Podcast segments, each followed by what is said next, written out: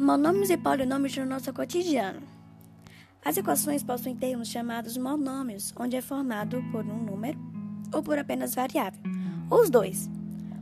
Os monômios são formados por duas partes: a numérica, chamada coeficiente, e a parte literal, a parte variável. Toda expressão algébrica com adição e subtração algébrica é chamada de polinômio. Com base na sua quantidade em uma expressão algébrica, podemos denominá-la como monômio, um termo, binômio, dois termos, trinômio, três termos, ou polinômio, mais de três termos.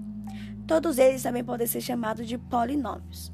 E claro, tudo isso pode ser encontrado no nosso dia a dia, como na medição de uma área ou perímetro, o valor do estacionamento, até em partidas de jogos da conta de pontos nunca vamos deixar de encontrá-los no nosso dia a dia.